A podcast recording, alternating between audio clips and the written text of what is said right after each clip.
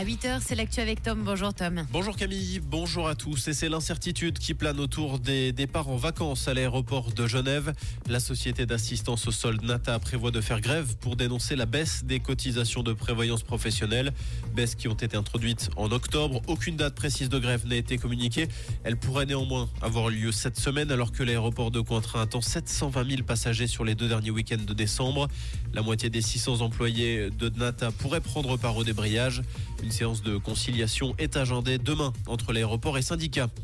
L'inquiétude hier sur les pistes de ski à Anzère. Le domaine a été fermé toute la journée et c'est en raison d'un risque d'éboulement. La direction des installations a fait part d'une zone d'instabilité rocheuse située en dehors des pistes de ski. Les pistes ont été fermées par précaution.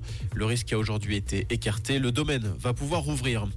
Le nombre de consultations non urgentes dans les hôpitaux pour enfants a augmenté, ce alors que les jeunes Suisses ne sont pas plus malades qu'avant. Des files d'attente aux urgences allant jusqu'à l'extérieur du bâtiment ont parfois été constatées à l'hôpital pédiatrique des Deux Balles.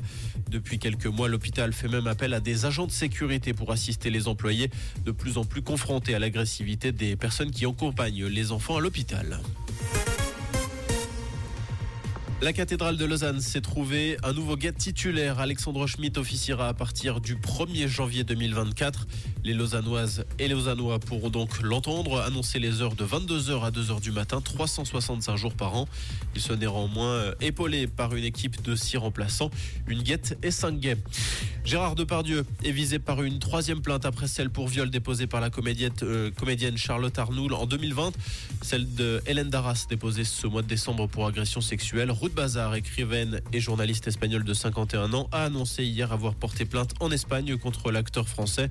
Les faits se seraient produits dans les locaux de l'ancienne société de production Roissy Film lors d'une interview en 1995 à Paris. La plainte a néanmoins peu de chances d'aboutir, les faits étant prescrits en France. Le LHC défait à domicile hier soir dans le duel des Lions. Les Lausannois se sont inclinés 4-2 face à Zurich. Dans les autres rencontres du championnat, Gauthieron s'est imposé 2-1 sur la glace d'Ajoie. Genève Servette l'a de son côté emporté 2-1 après tir au but face à Berne. Comprendre ce qui se passe en Suisse romande et dans le monde, c'est aussi sur Rouge. Côté ciel, ce mercredi, ce sera assez grisonnant sur toute la région. La bonne nouvelle, c'est qu'on attend de la neige, des 1000 mètres d'altitude et normalement quelques jolis rayons de soleil au cours de la matinée.